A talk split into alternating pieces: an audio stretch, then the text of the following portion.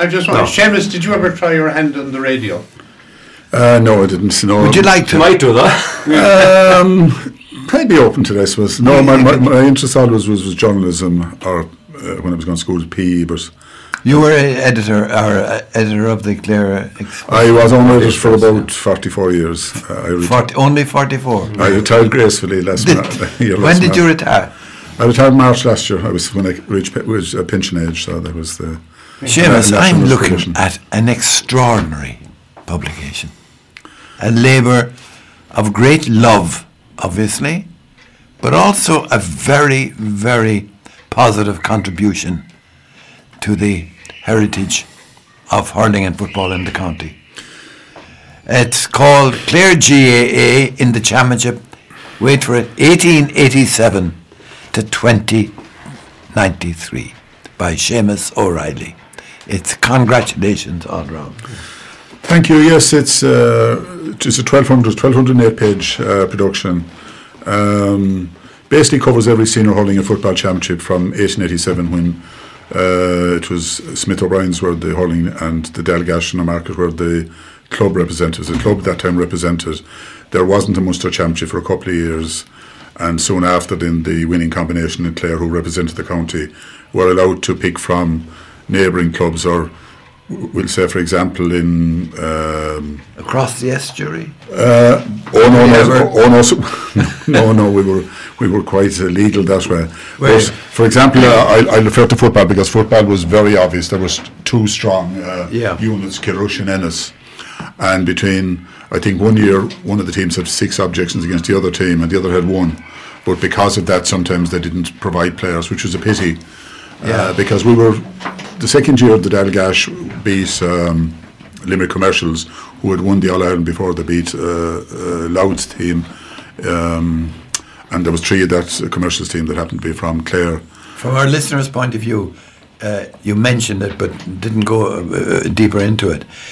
The uh, championship, the national championship, uh, it was clubs that represented the county. The was- winning club, is that correct? That's correct. It was the winning club for the first two or three years because there was an open draw. Yeah. The first year we drew against, we, we drew Wicklow of, of uh, Thursday, and Wicklow.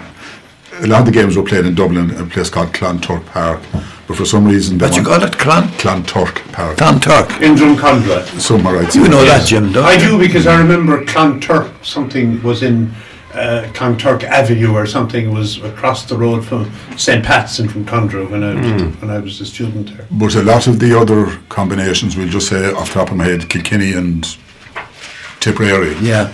Would that be a bad example? But they, they were played in, in Dublin. But the Clare game, the Dalgash versus the, the Wicklow champions, both in hurling and football, Yeah. uh, was was uh, chosen as a Thursday game in Athlone. And Wicklow just declined to travel. They said it wouldn't be, it wouldn't suit them. But uh, very soon after, within a matter of years, it was the best of a county. But it was a club select, we say a Scariff selection versus uh, Tubberdoor or Yeah. I'm just looking at the 1907 um, on, on your book, and uh, Clare, and as you say, it's a Scariff selection because Scariff were won their first county championship in 1907. But I see there's a, a lot from Scariff on it, and a fair few from Bodyke as well, How did that? How did they manage that? including the captain. Well, it was Scariff would have selected the team. Scariff right? selection, yeah. But it's it's very strong. There's only one lad, Paddy Kenny from Ennis, um, is the only one I'd say who is not from East Clare. Yeah, Paddy Kenny was a unique man. Paddy Kenny was both county secretary, county final captain, both hurling and football. Um, he was. I remember speaking to relatives up to fairly recently. I say recently, last ten years, he was an Ennis man. Lived somewhere, I think, near the golf course or up the rugby grounds that area. But was he was like the Con Carney that was in Callahan. C- Carney was a, another famous man. He he, he was county secretary, county final venue, county final referee, and county final winning captain. He was, I think, he was a tax rate collector or something. Yes. Uh, he lived in Cal- Callahan. Was Callahan was his team. Uh, there's only one picture of him there in the Clare team that contested the 1901 Munster final. Do we have any? Do we have any copy of the rules that, uh, let's say, take the Scariff, uh, 2000 or 1907? Okay. Um, Well, the, the, the team lineouts were originally 21, and there's a sketch there of the 21. Yeah. There was some of the titles would be sweepers, and there was whips, and uh, I don't know exactly what, what their role was. But the original hurling, you had a little bow with a curve shape into the ground. It wasn't your big goalpost. Yeah. Then you had uh, also you had outside goalposts, much like the Australian rules. So that they were because reading the reports at the time, you you, you see an over. And an over actually is a wide, an over is not a pint. and the goal was a, a goal was a red flag, so Yeah. you constantly. And then in some reports, uh, the first thing you have to realise is that match reports sometimes are very limited. For example, in 1943, Clare played Limerick, and there's no team in any of the papers. No. And yes, De Valera has a meeting in the square in Ennis. And after he gave his, it was election year obviously, after he gave his speech, he went over at half time, met the two rival captains, which was Mick Hennessy, Paddy Hennessy's brother that was shot by the Free State, Yeah. and Mick Mackey. But I've searched and I went to Croke Park and lucky enough, I went to the archives and I went through the Munster records and three fellas were injured the same day for Clare. So mm. I added three further names on, but the maximum, there's a chap, James London, uh, uh, Henry Martin, they would be very, very good in Limerick and there are very few teams missing. They can't Yeah. find it. What, what, but what, what was great about 1914?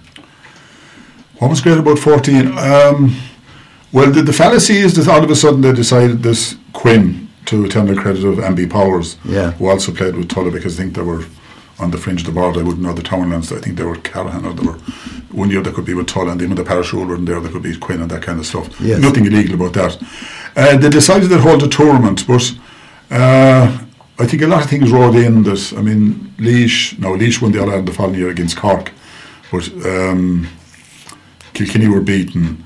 There's various stories about Cork in, in the Munster final, that kind of stuff. Yeah. Uh, I came across the they played they played Kerry in the first round and again no match report only a 16 line versus home. So, so Yeah. I, put in about I put 48 verses, but you know nothing about it.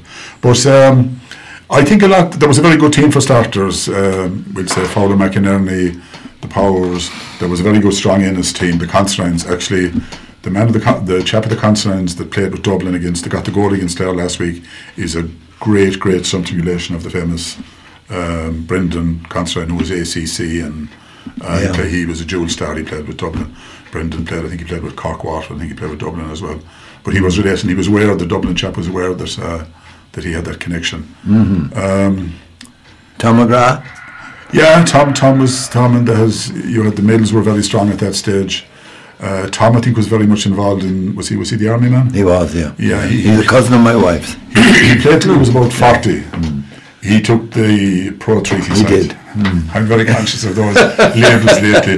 I'm somewhat delighted we, did, we, we didn't do modern history because I, I'd, be, I'd have even stronger views. Did the, did the, the, the wo- First World War and subsequently subsequently the Civil War, did they impact on the whole story of the GAA? during It did. There was a man here, White. Uh, was it Broad White they called him? Yes, uh, Broad he- He, lived somewhere along the main street here.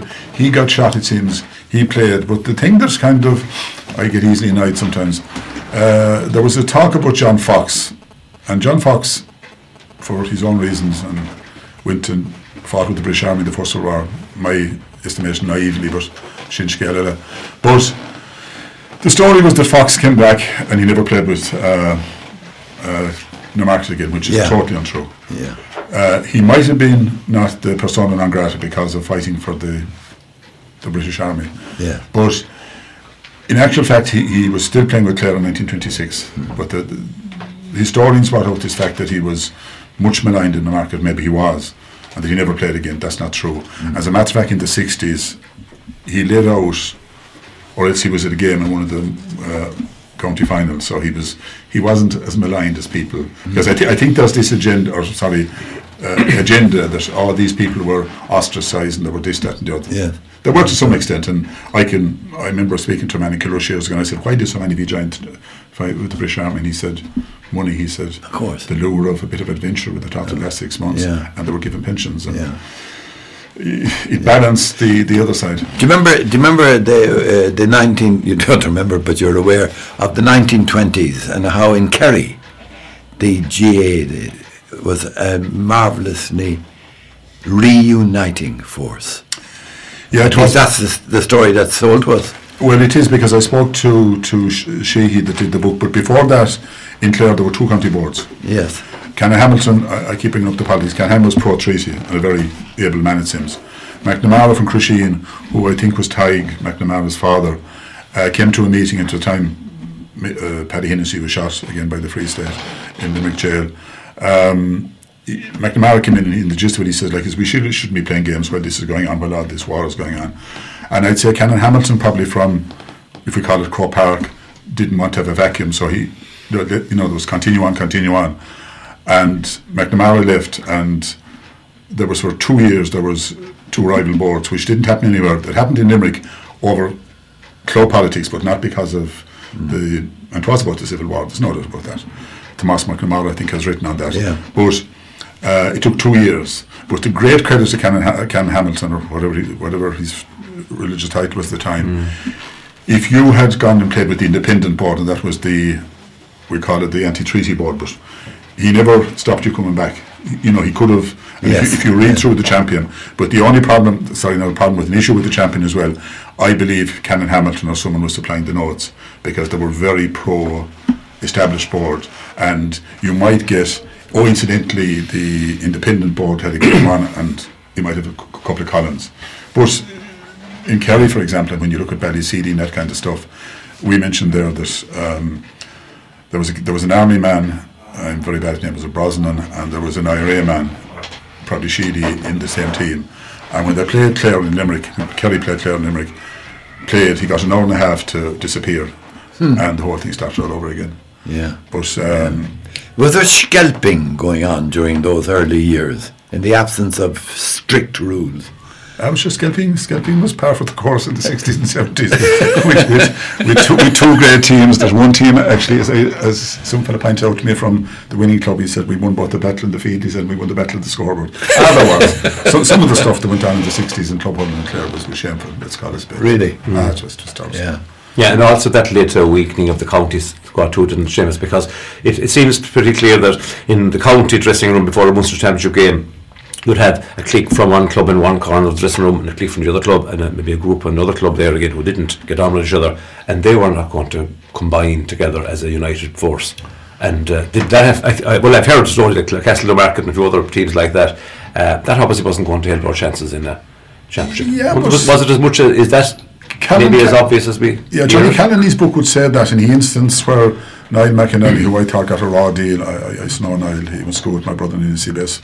He eventually won the National League in 75 with Galway and won the All Ireland in 80. right. But uh, I think the selector from the market was apologising for not playing him or something that kind of stuff. And I think Niall McInerney, Niall actually was born in the market, even though he was a bridge man. Yeah. Yeah. But I think he said something, you fecker. He says, uh, if I was in the market, you'd have played me or something like that.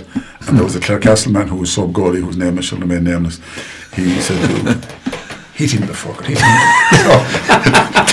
there was a level of animosity. I often wonder, Johnny Callan maintains it was, it was there, and if you look at, there's a photograph of um, the market dominated, let's call it Spain, the market Yeah, dominated the no 60s question. and the 70s. But th- there is a photograph of 1973 when we should have beaten Limerick. Uh, the ball hit the butt of the post and we took a free shot for 65 and Grimes drove it over the bar and Limerick They won actually- the All-Ireland They won, the, Munster, they won and they, they, they scraped through against London in, in, in Cusack Park. But that day we were beaten by two points. There was a free taking shot, they snipped in for a ball, but we also hit the butt of the upright very late on. And Limerick, in their magnificence, rarely mentioned the fact that they went that close. Yeah. One other thing that's in my head now about those kind of issues is 1955, a great, great Clare side. Beat Cork with Lynch and, and uh, with, with Ring and all of them. Beat Tip with John Nyland, so all, all those, Bo- Tony Wall, all those great players. Munster final against Limerick. Totally shockingly got beaten by Mackey's Greyhounds, as we call them. Um, that's my father talked about that nearly to his dying weeks, and uh, older people will tell you the same thing. That was the biggest uh, I suppose, blow to Clare hurling teams nearly uh, ever. The fact that you'd beaten the two top, top sides and a new coming side like Limerick shocked you in the final. And it seems to me that the story goes there again. Some players on that team didn't get on with other players and had said, no way, we'll, we'll ex, ex, that's not true though, I think, is it? But there was a lot of rumour going on since then, and even to this day, conspiracy theories. My, my, my father um, always talked about Peshawar with jinx and that kind of stuff. But there was a very interesting story. We played Tipperary in the semi-final, and I interviewed Jimmy Carney. I, I had a fascination with Jimmy Carney because he didn't play very long in Clare, in Clare then he went to America. But Jimmy anyway played in the semi-final, Jay Carney. And Jimmy was in Shannon, I think, in sales and catering. And he was also in a psychiatric, working as a psychiatric assistant in Dublin. I'm trying to think of the club. But Tipperary had two meetings, and they were objecting to Jimmy Carney. Carney played for both clubs. He played in Dublin. Portrane, Portrane was the name of the club. But uh, I came across that, and at the last minute, Tipperary decided after two meetings in Telmees they wouldn't object. How, the, how Carney got off was there was two J. Carneys in Portrane, and I met, I collect programs and that kind of stuff, and we were in Armagh a couple of years ago, and over in the corner was Carney, and I said, in conversation, oh, I'm from Dublin. And she said, never I said, Don Carney ever heard was Jimmy Carney. Oh, that's my father. No, I said, it couldn't be your father. Your father, this is Jim Carney's based in Dublin. But he was the other J. Carney. That his father was the other J. Carney. But the other side of the story, the, the uh, I was in England for two years and I did a piece on Donald O'Grady and I thought some of the slander that he's doing, he, he was man of the match in the semi-final and let's call a spade a spade. He was the centre of, he was blamed for everything. Sent it back from Tubber, wasn't he? Yeah. Well, what happened was there were overruns midfield. They had a Limerick had a sprint champion on the wing, and uh, O'Grady came tours and that kind of stuff. And there were, but the, the, what people have forgotten is in the semi in the other semi final, uh, Kelly was playing centre back for for Limerick. And, Kelly, yeah. and they scraped through against Waterford, so there was no for him. But someone said he's and, and the, I mentioned there the Cork examiner in the in the build up. The Cork secretary or the Limerick secretary mentioned something about the dry ground and there was a certain age. I mean, that team was the Oireachtas coming on, Dan McInerney, Don O'Grady, Jimmy Smith, and that. Now Smith was still playing in '66, but there was definitely that. But Wexford would say they were more afraid of Clare than they were the, of Limerick. But Limerick did go and beat them the following year again by, and the, the Raleigh, who was playing with Limerick the previous year, was now playing with Clare. But I think, like everything else, when things go wrong, and particularly when you're having success, and I'm not saying it, it's unique to Clare, but look for scapegoats. And, and scapegoats, Don yeah. O'Grady, his, his treatment was scandalous. Right. I, I did a piece for Clare News in, in, in 78, and I went up to Michael Nails, and behind the counter was a photograph of the, the 49 uh, All Ireland home June, June win team. Jimmy Smith was captain. And I asked Michael Nail could I have the photograph, and there was a fellow sitting in the bar, and what the if do you want the photograph? And I said, I'm doing a piece on Donald O'Grady, and oh, that's so and so, and Donald is still alive and hale and hearty. And I said, because I spoke to, and when Donald went to, to London, he was subject to the same nonsense, and there was a friend of his from North Clare, Long, uh, Long was his surname, and he burned the boots, he told me that he got, he was sick of. But this man anyway said, what do you want the photograph? And I said, doing a piece on Donald O'Grady, blah, blah. Oh, that fella did that. And he said, were you the match? No. I said, how do you know? I said, but that kind of, and it goes on every, but I think that time that was successful. That we won the league, we won the Oireachtas, and everything was focused on, on winning the 55, and it didn't happen. I think we didn't win a match again until maybe seven or eight years after, and we got trimmed. But Jimmy Smith said a very interesting at one convention. He wanted to bring the players together. Some of the players didn't know until three or four days beforehand, so there was no preparation. Seamus, um, I came across recently in a little blurb about you, okay, um, In the Garda files. referring to the, Acoo- the Joe Cooney affair. And I said, Jimmy Cooney. Jimmy Cooney. Yeah, yeah, yeah. yeah. Uh, what, uh, uh, what would the listener make out of that? What was it actually? There was a f the, follow on from that is what he said about Tipperary while ago. Tipperary were now going to object in 55. That was in 30, 38. Cooney and um, Cooney was a Tipperary man. He was Dublin based. I'd say he was university based. Yeah. And a chap at the moment from Clarecastle, Castle, the name is, I can't think enough for a moment, but we'll, we'll, we'll, we'll, we'll try thinking it. They went to a, a, rugby match, which was uh, Oh. a foreign game, Clear Gold there. They went to a foreign game. And he should have been, um, he was suspended because he shouldn't. The, the vigilante committee, which they sent fellas out. Oh, I know them. Including Mick Mackey, and the reason Yeah. they put Mick, Ma- Mick Mackey in the vigilante committee is because he'd have gone to the games anyway and they couldn't Yeah. suspend him. So Yeah. put him in the committee. but long story short, he went he went to the match and uh, he was suspended. He was suspended, say, for three months or something like that. But the paperwork was, was incorrectly filled out to get him back or something. And his club, I found, I inquired from Tipperary, his club were very stubborn and they wanted Cooney as captain. Uh, Larry Blake, who played Railway Cup with him and Mackey maintained he was one of the best players he played against. Larry Blake warned him in advance. They shouldn't have been warned anyway, sorry. It was illegal. Shouldn't have played in the story. They were the defending champions, they would have beaten Terror out the gate. The Julie did. Uh, Clare had to object uh, as procedure. Central Council also upheld it. They appealed to Central Council, they lost. But the follow on of that then was oh, sorry, they reached the Munster final, and I have a photocopy of the Mu- Munster final programme 38, which was Waterford's first title. And uh, John Joe Doyle and the man from Clarecastle, which I'm trying to remember his name, and another chap were picked on the team that didn't play. The Clare team were 20 minutes coming out there for the Munster final. It looks like that they, they weren't going to come out. Hmm. John Joe Doyle, I remember John Joe Doyle saying it to me that they, they didn't accept, they didn't agree with the. But it was out of Clare's hand. The man played, he was warned in advance, he was illegal, he knew stubbornness, we play him and that kind of stuff. Listen, we've coming to the end. We only have about a minute and a half or so left. Seamus, Clare GAA in the championship, 1887 to Yeah. 2023. When will this appear on our bookshelves? Right, it's printed, which may sound very technical, but what has to be done has to be bound, stitched, and X, Y, and Z. I'm trying to get a definite for that. I'd say roughly three weeks' time. I've provisionally, the, the Queen's will be launched, the Queen's Tony Kelly. I was trying to ring again this morning just to confirm, but Ballyea, obviously, my home club are playing in the championship, so he's he's cocooned away somewhere. Uh, I'm hoping about three weeks' time. Okay. Um, I, I can come back in and if, if a near date if that's okay with you. That's perfect. Yeah. Um, yeah, it's certainly. Uh, we've just looking through it now. I mean, it's it's a must. I It's think it's a brilliant achievement. to It have is. It is. for any Fantastic. Congrats. for any Clare GAA person, but also people outside of Clare would be very Mm. interested as well. Yeah, I, I, I hope to do well. Um, I'm doing a thousand copies. I was trying to do a hardback, but the size of it, all- those three books are one book, by the way. Yes, It's, uh, that, it- it's almost impossible to, to make. It. And what will it, what will it retail at? Uh, 50, 50 euros. 50 Yeah. euros. It's a huge volume. It's going to be massive. Refer- as a reference, it's going to be absolutely outstanding for those of us who, who might need a bit of help now and again. You'll have it on the sideline.